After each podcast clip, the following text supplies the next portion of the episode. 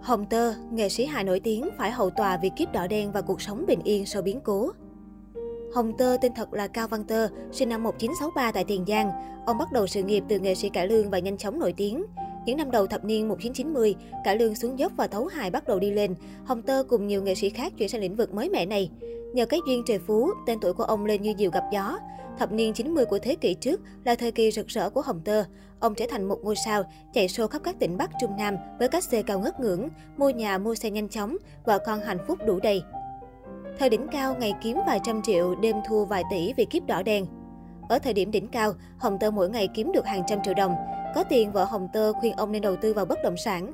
Thời điểm đó, nam nghệ sĩ này được xem là một nghệ sĩ đại gia vì phường nào cũng có nhà nghệ sĩ Hồng Tơ cùng với Bảo Quốc, Bảo Trung, Duy Phương trở thành bốn danh hài ở phía Nam đầu tiên sở hữu xe sang và biệt thự. Đi kèm với danh tiếng và tiền bạc, Hồng Tơ bắt đầu sa vào cờ bạc cá độ, tài sản dần đội nón ra đi, gia đình cũng từ đó mà tan nát. Những năm tháng mải mê đút tiền vào trò may rủi từng được nghệ sĩ này kể lại trong chương trình Sau ánh hào quang, phát sóng hồi tháng 12 năm 2017. Có đêm tôi đánh 11 trận banh, mỗi trận là 50 triệu. Sáng dậy tôi mua báo để xem kết quả, thì những trận tôi bắt hoàn toàn thua.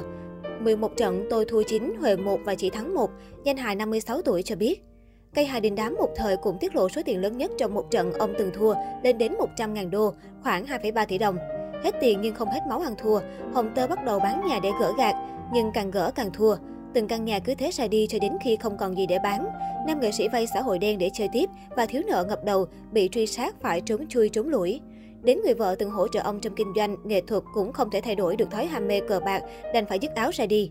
Khoảng 10 năm như thế, nam nghệ sĩ mất dần vị trí ngôi sao, trở nên túng quẫn, thậm chí định tự tử và mất tích trong làng giải trí. Sau những chuỗi ngày đen tối kể trên, chính Hồng Tơ cũng phải ngậm ngùi thừa nhận rằng mỗi lần nhắc đến cờ bạc là thấy rùng mình. Vào năm 2012, Hồng Tơ tái hôn với người vợ kém ông 23 tuổi tên là Kim Loan và có với nhau một bé gái xinh xắn. Những năm gần đây, nam nghệ sĩ bắt đầu trở lại làng giải trí khi đã ngấp nghé tuổi 60.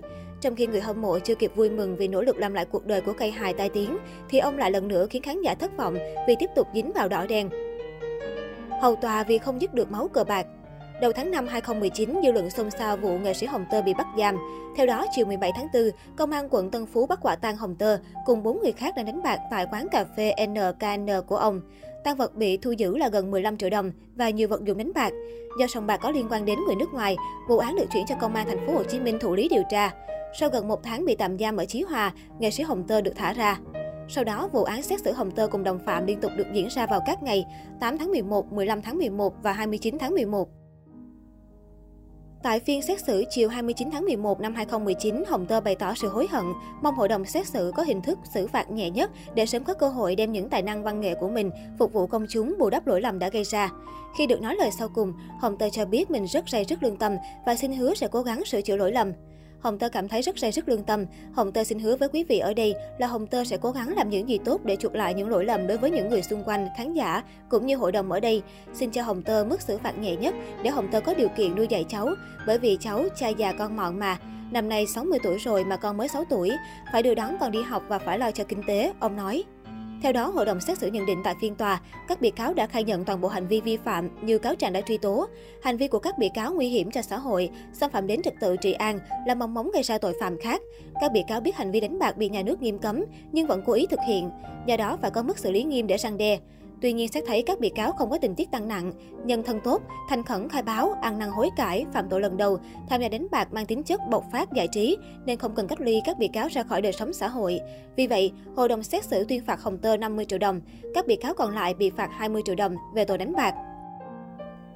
Cuộc sống bình yên sau biến cố Trở lại sau biến cố, nam diễn viên sống khép mình hơn, anh kinh doanh quán cà phê.